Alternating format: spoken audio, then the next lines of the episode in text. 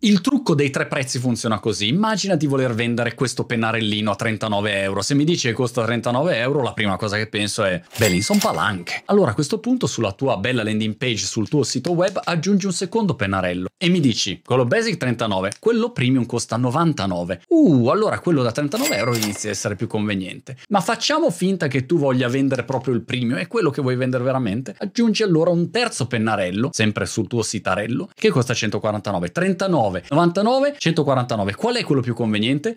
Eccolo qua che diventa più conveniente. Il trucco dei tre prezzi, concordo che questo sia un esempio merdoso, ma è l'unico esempio che mi è venuto al momento. Lo troviamo ogni giorno su qualunque sito web e non è lì per caso, perché fa leva sul fatto che la nostra percezione del prezzo non è mai assoluta, ma è sempre relativa. Ah!